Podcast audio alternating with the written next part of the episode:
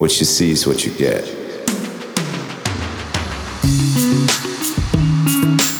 Hello, my name is Pastor Chris Miller, and I am your host on the PC Speaking Podcast, where we are equipping Christians for life. Hello, and welcome back to the PC Speaking Podcast. We continue on this week in our study in the full armor of God. We're going to read from Ephesians chapter 6, verses 10 through 18 to kick us off. If you've been with uh, the podcast through this particular series, you've probably about got this passage memorized. Ephesians chapter 6, verses 10 through 18. This is what it says Finally, my brothers, be strong in the Lord and in the power of his might. Put on the whole armor of God that you may be able to stand against the schemes of the devil. For our fight is not against flesh and blood, but against principalities, against the powers, against the rulers of the darkness of this world, and against spiritual forces of evil in the heavenly places. Therefore, take up the whole armor of God, that you may be able to resist in the evil day, and having done all, to stand. Stand therefore, having your waist girded with truth, having put on the breastplate of righteousness, having your feet fitted with the readiness of the gospel of peace, and above all, taking the shield of faith with which you will be able to extinguish all the fiery arrows of the evil one. Take the helmet of salvation and the sword of the Spirit, which is the word of God. Pray in the Spirit always with all kinds of prayer and supplication. To that end, be alert with all perseverance and supplication for all the saints. Amen. Uh, well, we are on the helmet of salvation today. I remember mm, one night long ago, this was back while I was in the Marines. I don't even remember where we were at at the time, but we were doing some kind of nighttime insert somewhere. Uh, I remember I said at one point a few weeks ago that a lot of what we did was mundane and boring and just kind of sitting around waiting for something to happen. But this particular night wasn't one of those times. It was actually quite interesting. I think there were three teams of us, and we were each in a Black Hawk helicopter, and we were being flown in and dropped somewhere in the middle of the night. And what made this so cool or fun, I suppose, whatever, I don't know, is that we were all blacked out. There were no lights inside or on the helicopters. We didn't have any lights among us, and we were flying through the mountains in canyons at night. The pilots must have been wearing night vision, I guess, and they were staying pretty low. I suppose they were doing that to uh, avoid radar detection, whatever it might have been. But sometimes you could look out the side of the helicopter as it was open on both sides, and you could see the the mountainside traveling by. Uh, it was it was pretty cool. Sometimes you might slow down. Sometimes you might speed up. You could feel the helicopter move, but you couldn't really see what was going on because everything was so dark. You could feel a sudden gain or loss of elevation. You could feel the helicopter pitch and roll as the pilot flew with the contour of the land. When you're in that kind of a situation and you get close to your destination, there's some kind of signal to let you know uh, that you're about to disembark. And when that happens, you check your gear one last time. Maybe you take your magazine out of your rifle, you tap it on your helmet, make sure the rounds are firmly seated in place. And one of the very last things you do is you make sure that your helmet is firmly fastened on your head. You make sure the chin strap is snapped and it is securely in place. And when you get to that point, you know it's about time to get down to business. Uh, I've often seen something similar in movies. You probably have too. One of the last things to be done before battle is everyone puts on their helmet. Verse 17 of our passage today says, Take the helmet of salvation and the sword of the Spirit, which is the word of God. And our focus today is on take the helmet of salvation. Paul tells us both to take up and put on the whole armor of God, receive it, wear it, continue to wear it, keep on wearing it. Um, he says, take the helmet of salvation. Interesting thing about the helmet of salvation is that uh, salvation is something we receive when we accept Jesus as our Savior. And that's not something that we are able to take off, to toss aside. It's permanent. Obviously, that's not something we would want to do anyway, but it's something we have when we come to know Jesus. And the word Paul uses uh, the different two different words Paul uses here, uh, translated for Greek for taking up or for taking the helmet of salvation and taking up the whole armor of God are actually two different words. The one used for armor means to reach out, to grasp something, to take something, whereas the one used when Paul says take the helmet of salvation means to receive. So you receive the helmet of salvation. You receive that when you receive Christ as your Savior. The English Standard Version of the Bible says, accept the helmet of salvation. Maybe that helps clarify a little bit of what Paul is telling us here. And Paul, obviously, we've mentioned this many times, but he's using metaphors to help us better understand how to employ these different aspects of the Christian life, which are uh, these different metaphors are represented by the different metaphors of the pieces of armor. To live a life, a godly life that will withstand the attacks of the enemy. And again, as we look at each piece of the armor, one of the things that we've seen cons- to be consistent throughout the different pieces of armor is that each one really does find its salvation or find its um, foundation in salvation and in obedience to Christ. Those two things, they sum up Christian life. They really do. Salvation is found in the finished work of Christ on the cross. Obedience is part of the ongoing work of sanctification. We're saved and then we obey. And I personally found it interesting as we look at these uh, different pieces of armor, not something I really was expecting when I dove off into this is that how you can view these different pieces of, of armor from a couple of different perspectives. They're the same thing, but viewed from different directions, different angles. And looking at both of those angles gives us a better understanding of each of the pieces of the whole armor of God.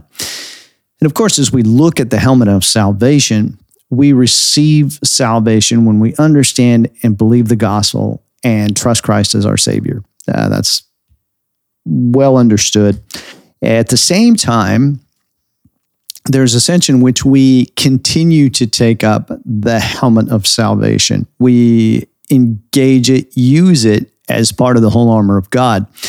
Not in, you know, we don't, it's not in a take it on and off kind of way, um, set it aside, pick it up, uh, put it down, pick it up, lose it, earn it kind of way. That's not what we're talking about. But using it in such a way as, as engaging it as part of the whole armor of God, where it finds its place, where it fits in with that, and it helps us live our lives as Christians, helping us to stand firm in the strength of the Lord against the schemes of the devil. And that's what we're talking about. The helmet of salvation is essential headgear. To have it, you must know Jesus as your Savior believe that Christ died on the cross and shed his blood for the remission of sin. He's the way, he's the truth, he's the life. No one comes to the Father except through him. Very basic doctrine that Christians know. Salvation is something that every believer receives when they trust Jesus. That's something you always have. That is the helmet of salvation. Now, how do we engage that helmet as part of the whole armor of God? That's the question we're asking today. That's what we're looking to learn, looking to discover. Well, I think the first question to ask is what does a helmet do? Whether it's a motorcycle helmet, a bicycle helmet, maybe a Kevlar helmet that a soldier wears into battle, whatever kind of helmet it is, a helmet is meant to protect your head. And to dig into this a little more, let's think back to the breastplate of righteousness in that remembering that it protects our heart. In talking about the heart, in this case, we're not talking about the physical muscle of the heart. I think you probably understand that. We're talking about what would be considered the seat of human emotion love, empathy, compassion, things like that. The breastplate of righteousness protects those things, protects the seat of human emotion. Now, when we talk about the helmet of uh, salvation and it protecting our head, in this case, we're, we're not talking about the, the, our physical head, we're talking about the seat of our identity in our intellect. That's what's protected by the helmet of salvation. The helmet of salvation is protecting or is protection for our identity, it's protection for our reasoning, it's protection for our understanding, it's protection for how we process information, it's protection for how we navigate the world and live our life. And our head and our heart are very closely linked. If we, if I were to differentiate between our head and our heart, um, we really can't operate one without the other. Uh, we can kind of lean towards one or the other, but they're very, very closely linked. But to differentiate them, I would say that the heart has more to do with how we feel, and our head has more to do with how we think. But at the same time, what we think affects how we feel. How we feel affects what we think. Now, to live righteously in obedience to Christ, our head and our heart need to be working in tandem. They work together. Now, we've all seen times, probably, well, most of us have probably seen times when someone has acted solely on feelings without intellect. Maybe they just acted out of emotion. They don't think something through. And when that happens, things don't go very well. And we've probably also seen a time when someone's acted solely on intellect without emotion, without compassion. And that doesn't go very well either. When we look at the life of Jesus, he was very compassionate, but he was also very intellectual. He was the perfect example, as we see in the Gospels, of a heart and a mind working perfectly in tandem with each other, working from a place of compassion and intellect. And a good goal for a Christian is to work towards our heart and our head working together to their full capacity, acting on both our intellect and our compassion while still finding our identity in Christ. That's a great thing to work towards. But the reality is is that often one of those things tends to get the better of the other. They're out of balance. One overrides the other. They tend to go back and forth, kind of like a, a seesaw on a playground. And when that happens, how we feel and what we think tend to create a feedback loop that can significantly influence how we act. So we put on the breastplate of righteousness by living in obedience to Christ. When we act in disobedience and we remove that breastplate, we leave our heart open to attack. We leave our compassion, emotions open to attack. And when you think about that, disobedience does affect how we feel. We feel it when we disobey. When we sin, we feel terrible, or at least you feel terrible if you're a follower of Jesus. You should. And then that feeling can lead to poor thinking, like I'm such a failure, or failure, my life's so terrible, or things so bad, or you know, I don't think God really loves me and then we might try to do something good to atone for something that we've done bad but really we're not trying to atone for anything. We're just really trying to make ourselves feel better and it doesn't work anyway. And you can see how that works itself out. If we aren't doing what we know we should be doing doubt tends to creep in. Then a feeling of despair, a lack of peace, a lack of security, all of these things, and anxiety that comes along with that breastplate of righteousness is kept in place by living in obedience to Christ. It protects our heart. The helmet of salvation is protection for our intellect, it's protection for our identity. In salvation, we are identified with Christ. We become his follower, he becomes our savior. That is our identity because of my sin and my inability to reconcile myself with God. I need a Savior. I'm helpless in that regard. But at the same time, God places enough value on me to send his son Jesus to shed his blood on the cross for me. That's my identity. That's my helmet of salvation. And I take the helmet of salvation as part of the armor of God when I process information and problem solve and navigate the world through that identity and what God says is true. Like I said, there's a very deep connection between our heart and our mind, which are protected by the helmet of salvation and the breastplate of righteousness. One protection comes from what we do, how we act at the breastplate of righteousness. We act in a righteous way.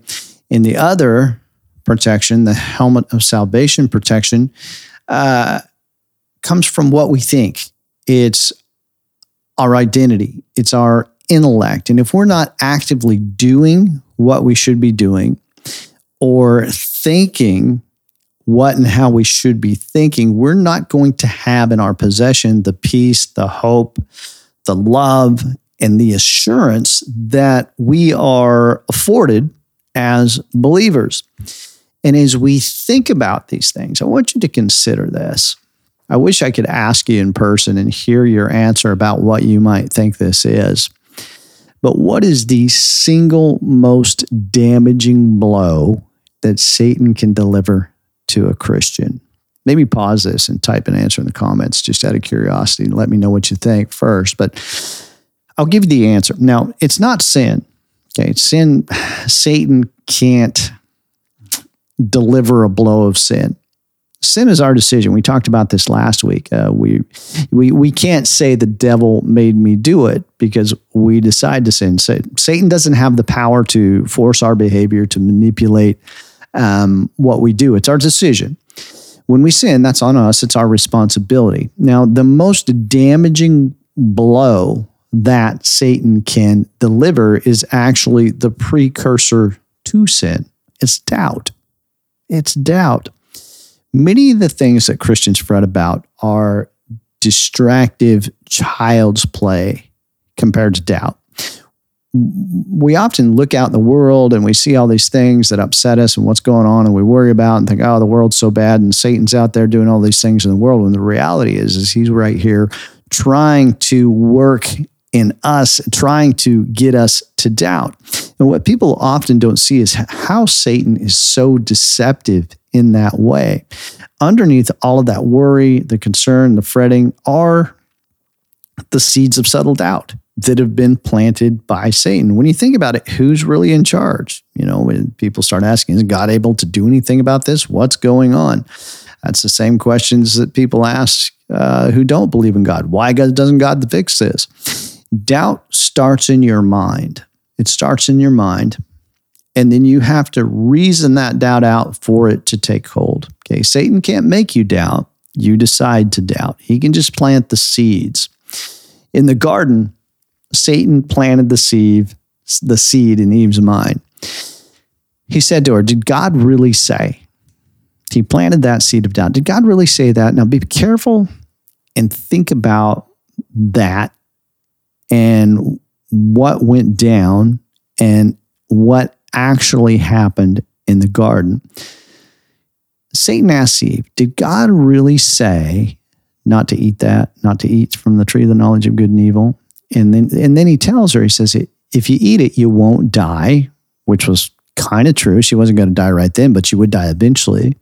He says, Your eyes will be opened, you'll gain knowledge, which again, that's not untrue. You'll be you'll be like God in that you will know good from evil, which was not untrue, but Eve didn't really understand what that meant. And then listen to what happens next in Genesis chapter 3, verse 6. It says, When the woman saw that the tree was good for food, okay, so she's reasoning out, hey, it looks good to eat. It looks good to eat and that it was pleasing to the eyes. It looks nice and it's a tree desirable to make one wise. I'm going to gain knowledge from this. She took of its fruit and she ate and she gave to her husband with her and he ate. Now, did you see the process that Eve went through there? Eve reasoned herself into doubt. That's what we do when we sin. We reason ourselves into doubt. We reason ourselves into sin. We talk ourselves into believing that what sin has to offer is better than what God says is best. And that's the most damaging blow Satan can deliver is doubt. And he all he can do is plant the seeds. We have to reason it out in our own mind. Doubt happens in your mind, it's reasoned out. Yes, we have salvation the moment we know Jesus is our Savior. The helmet of salvation is ours from that point forward. But Paul says, take the helmet of salvation. And he also says, take up, put on the whole armor of God so that you may be able to stand against the schemes of the devil. Stand firm in the helmet of salvation. The helmet of salvation protects our intellect and our identity from the deadly battering of doubt. Now, there are a couple of verses that we can build on to help us better understand that. And one of them is 1 Thessalonians 5 8, which says, But let us who are of the day be sober, putting on the breastplate of faith and love, and as a helmet, the hope of salvation. As a helmet, the hope of salvation. We all do this at times. We look around at the world or our situation, our life, things that may be going on, and we see how terrible things are. And we can't, we say to ourselves, I can't believe things have gotten so bad. This is so awful. Um, you know, I just can't, I can't believe God would let this happen to me. Why is God doing this to me? Just different things we might ask, you know, and our hope is, is blown away like a leaf in the slightest breeze of doubt. I, I saw an article last week um, about the Dodgers baseball team. Some of you have probably seen the same article, heard about it, or read different articles. I'm sure it was all over the internet. But there's a group of guys who uh, cross dress as nuns, and they call themselves. Um, I can. It, this is comical. I can't even say it with straight face, but they call themselves the Sisters of Perpetual Indulgence. And I think about that, and I'm like, yeah, of course they do. What else would they call themselves? Anyway, the Dodgers have a gay pride night whatever. Uh, you know, they they have uh, uh, they were going to give the Sisters of Perpetual Indulgence an award for the charity work they do. They do charity work. That's great. Um, you know, sporting teams have theme nights and things like this, and this just happened to be one of those. And there was a conservative backlash over the fact that they were going to have the Sisters of Perpetual Indulgence at this baseball game and give them an award. And then lo and behold, uh, the Dodgers changed their mind. They decided not to invite them or uninvited them or whatever they might have done. And then there was a backlash from gay pride groups. So the Dodgers changed their mind again and they invited them back again. And they're just blown back and forth by whoever happens to shout the loudest. Now, I'm not a Catholic or a Dodgers fan, so I'm not really that invested, but the reaction from the Christian side of that fence was just like the reaction from the sisters of perpetual indulgence side of the fence. If you didn't know what the issue was and you didn't know uh, what either side believed, out you know, if you didn't know who they were outside of the fact that one of them's obviously cross dressing, so they'd be able to pick out. But if you couldn't do that, you wouldn't be able to tell them apart by their behavior. And for Christians, mm, that's something to think about. That raises a question Where's your hope? Where is your hope? Now, for the cross dressing nuns, I know where their hope is. Their hope lies in the behavior of people. They hope to get people to do something. Um, and when that's the case, people tend to be less stable. They act out more they shout, they carry on, whatever. They're constantly upset because the behavior of people rarely lines up with what we want it to be. I've been in ministry for a while now, and I know that um, dealing with people and trying to get them to go in a certain direction and do certain things is often like herding cats. You kind of just have to share information and then allow people to do whatever they're going to do with it. But when you place your hope in the behavior of people, your hope is on unstable ground because people change and act differently all the time. But for Christians, constantly blown about by the behavior of people, I ask, you know, where does their hope lie? The ones who are reacting in exactly the same way, the conservative side, Christian side, and the the gay pride side, you know, they're they they're, they're doing the exact same thing and they're acting in the same way. And I know where the hope of the cross dressing nuns lies, but I would ask the Christians, where does your hope lie? And if if they were asked directly, um, no doubt they would quickly say, My hope is in Jesus. But then I would say, Is it though? Is it really? If someone is so distraught that they just can't believe what the world is coming to, it's a constant problem. If cross dressings nuns showing up at a, a sporting event steal away a believer's joy and peace, that believer's hope is in the behavior of people. And I have to ask, okay, where's your helmet? What have you done with it? That's not to say we don't do our part as Christians to make the world the best place we can. We do good things to credit the message of the gospel. It doesn't mean that we are okay with degeneracy. Not at all. That's not what I mean. But we know our Savior lives we find our identity in Him. We find our hope in Him. We find our peace in Him. We draw assurance from Him. We know He's coming back. He's given us commands not to control us, just to tell us what to do, but to show us how to navigate life in a fallen world. And that's what shapes our intellect. That's what shapes our reasoning. That's how we make decisions. That's how we problem solve. And when we are doing that, we can live life like the old hymn says on Christ, the solid rock I stand, all other ground is sinking sand. I'm a child of God, I'm part of his kingdom. Take the helmet of salvation. It protects from the traumatizing blow of doubt, doubting what God says, doubting what God does, uh, doubting our relationship with God, placing our hope in the behavior of people.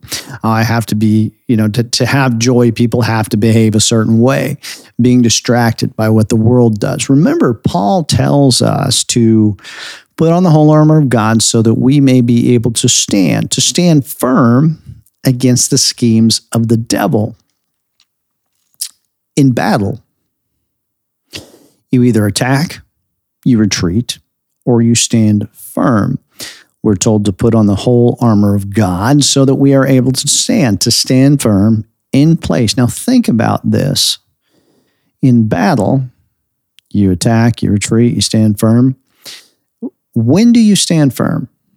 When do you stand firm? You stand firm when you have the high ground you stand firm when you already have the tactical advantage. Stand firm. In salvation, you already hold the high ground in drawing your identity, having your identity, finding your identity in Christ. You're already standing on the firm foundation of the gospel. Satan wants you to draw you away from that, either through attack either through retreat. He wants to get you away from that tactical position. He wants to get you away from that high ground so he can attack your heart and your mind. He wants you to doubt. He wants you to forget. He wants you to act in disobedience. He wants you to forget that you are standing on the high ground. You have the tactical advantage, and that's where you should stand firm on Christ, the solid rock. Take the helmet of salvation. Settle yourself in your identity in Christ. Let the world do what it's going to do. Think on the commands of Jesus. They shape and protect your intellect. Place your hope in Him. Find your peace in Him. You know, sometimes we forget that. We really do. All right, one last thing to help us fasten this helmet of salvation to keep it firmly in place. Romans chapter 12, verses 1 and 2 this is what it says. It says, I urge you, therefore, brothers, by the mercies of God, that you present your bodies as a living sacrifice, holy and acceptable to God, which is your reasonable service of worship. Do not be conformed to this world, but be transformed by the renewing of your mind, that you may prove what is the good and acceptable and perfect will of God. Doubt is an attack on the mind doubt is something we reason out. To put on the helmet of salvation, first, we must accept it. To find our identity in Christ, first, we must accept Him. Then we live and we think in obedience to Him. Paul writes, present your bodies as a living sacrifice, holy and acceptable unto God, which is what we are reasonably supposed to do which is a bit of a paraphrase of what he says, but that's the gist of it. That's what we're reasonably supposed to do present our bodies as a living sacrifice, holy and acceptable to God. That's what we should reasonably do. And then he says, do not be conformed to this world. Now, the word conformed means shaped from the outside in, kind of like uh, molded from the outside in. And uh, that's often meant or taken to mean fall into the behavior of the world about how you act, which is not entirely untrue. That that could be applied here for sure, but it's also about letting the world shape how you think. Letting the world steal your joy, steal your peace. If if the world is shaping you the way you think by stealing away that joy and peace, you are being shaped by the world. Fasten your helmet. Don't let that blow of doubt crush your intellect. Don't let it crush your joy. Don't let it crush your peace. To be transformed, on the other hand, in opposition to conformed, means to be shaped from the inside out by the renewing of your mind. That, as Paul says, you may prove the good, acceptable, and perfect will of God. When we talk about proving the will of God, it's not just verbal proof. It's not like a ver- verbal argument that says uh, or, or that proves it to be true. What this means is to put it to the test, like a proof test. A proof test is a stress test that is used to demonstrate the fitness of a load bearing or impact experiencing structure. That's what a proof test is. We prove or proof test God's will by doing it. We put it under stress by building our life on it. We make it the load bearing structure of our life. Doing so renews our mind, helping us to put more and more weight and stress on what God says. We structure our intellect on our identity in Christ and his commands. And as we are transformed, we are grow in that as we put more and more stress, faith on God's word, and we build our life on that, our mind is renewed. And when that happens, our helmet can better deflect the impact of Satan's attacks of doubt. So, take the helmet as part of the whole armor of God take it, wear it, accept Christ, act and think in obedience to Christ. Not just act, but also think in obedience to Christ. Proof test God's will and commands as the load bearing structure of your life. Build your life on those things. Talk to you next week. Thank you for taking the time to listen today. Let me know what you think in the comments. Please consider subscribing and sharing this with someone who might find it helpful.